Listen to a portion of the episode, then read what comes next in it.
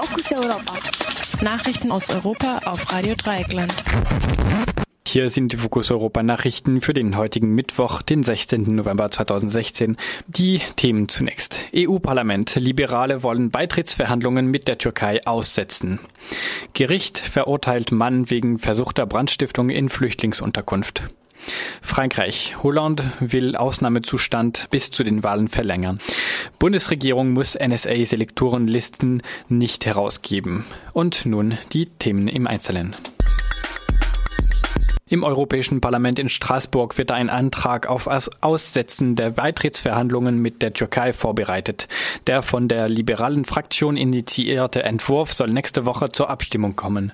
Der stellvertretende Fraktionsvorsitzende der Sozialdemokraten Knut Fleckenstein sagte, er halte es für wahrscheinlich, dass der Antrag angenommen werde. Die jüngsten Berichte der EU-Kommission und die Verhaftungsfälle gelten als Grund für diesen Vorstoß. Im Oktober und November waren in der Türkei etliche Journalistinnen und oppositionelle Politikerinnen verhaftet worden. Ihnen wurde vorgeworfen, wahlweise den Putschversuch oder den sogenannten kurdischen Terrorismus zu unterstützen. Menschenrechtsorganisationen halten die Vorwürfe für fadenscheinig. Der Bericht der EU-Kommission, aber beispielsweise auch die Bundesregierung kritisieren die Einschränkung der Meinungsfreiheit Freiheit und der Rechtsstaatlichkeit in der Türkei. Ein Votum des EU-Parlaments für ein Aussetzen der Beitrittsverhandlungen wäre zwar nicht rechtlich verbindlich für die EU-Kommission, würde aber wohl einen starken symbolischen Druck aufbauen. Eigentlich müsse die EU-Kommission bei einem schwerwiegenden und anhaltenden Verstoß gegen europäische Grundwerte das Aussetzen der Verhandlungen empfehlen. Dann würden die Mitgliedstaaten darüber abstimmen. Unter diesen ist das Thema allerdings umstritten. In Bayern wurde ein Mann wegen versuchter schwerer Brandstiftung in einer Flüchtlingsunterkunft zu vier Jahren und sechs Monaten Haft verurteilt. Der Anschlag sei, so das Gericht, nur wegen glücklicher Umstände glimpflich ausgegangen. Der Verurteilte hatte den Brandsatz, eine mit Alkohol und brennbarem Material gefüllte Flasche, durch das Fenster einer Unterkunft geworfen. Der Brandsatz hatte jedoch kein Feuer entfacht. Das Gericht sah die Erklärung des Mannes, er habe die Wand der Unterkunft treffen und die BewohnerInnen nur erschrecken wollen, als falsch an. Wenn man einen Brandsatz herstelle, wolle man auch, dass es brennt, so die Vorsitzende Richterin. Allerdings blieb das Gericht hinter der Anklage zurück, die von versuchtem Mord ausgegangen war. Dagegen sprechen die Machart des Brandsatzes und der Umstand, dass zur Tatzeit in der Unterkunft Licht gebrannt habe. Der Täter habe also davon ausgehen können, dass die BewohnerInnen wach gewesen seien und sich in Sicherheit hätten bringen können. Nach Premierminister Manuel Valls will nun auch Staatschef François Hollande den Ausnahmezustand bis zu den nächsten Präsidentschaftswahlen im Frühjahr verlängern. Die nach den Anschlägen im November 2015 verhängten Maßnahmen sollen demnach dem Parlament zur Verlängerung vorgelegt werden. Hollande erklärte zur Begründung, Frankreich befände sich an drei Stellen im Krieg. in Syrien gegen den IS, in Mali gegen islamistische Extremisten und in Frankreich selbst.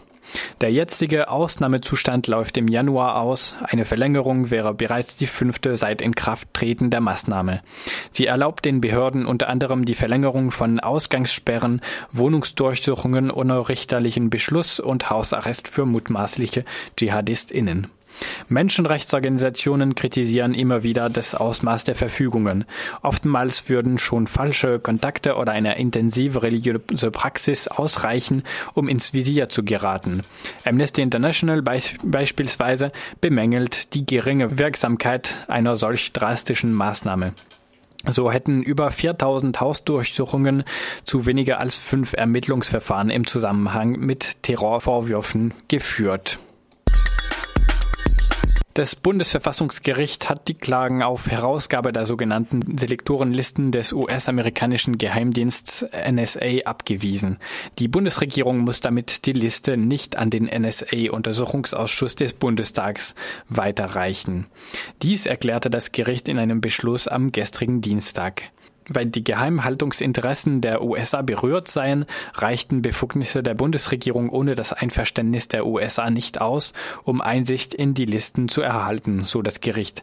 Damit würde auch die Kooperation mit der NSA gefährdet. Im Beschluss heißt es, Zitat, das Geheimhaltungsinteresse der Regierung überwiegt insoweit das parlamentarische Informationsinteresse. Zitat Ende. Geklagt hatten die Bundestagsfraktionen von Linkspartei und Grünen sowie zwei Mitglieder des NSA-Untersuchungsausschusses. Der Untersuchungsausschuss versucht, die Rolle des Bundesnachrichtendienstes BND in der Ausspähung von europäischen Daten aufzuklären. Die Selektoren sind Suchbegriffe, mit deren Hilfe die Daten durchkämmt werden. Der BND hatte die daraus gewonnenen Informationen an die NSA weitergeleitet. Unter den Selektoren waren, waren auch solche, die gegen deutsche und europäische Interessen verstießen.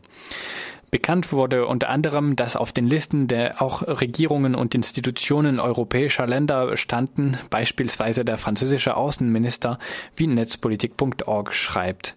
Anstatt die Selektorenlisten dem Untersuchungsausschuss zu übergeben, ernannte die Regierung einen Beauftragten, der die Listen einsehen und auswerten sollte. An dessen Bericht gab es massive Kritik, weil er teilweise die Einschätzung des BND wortwörtlich übernommen hatte.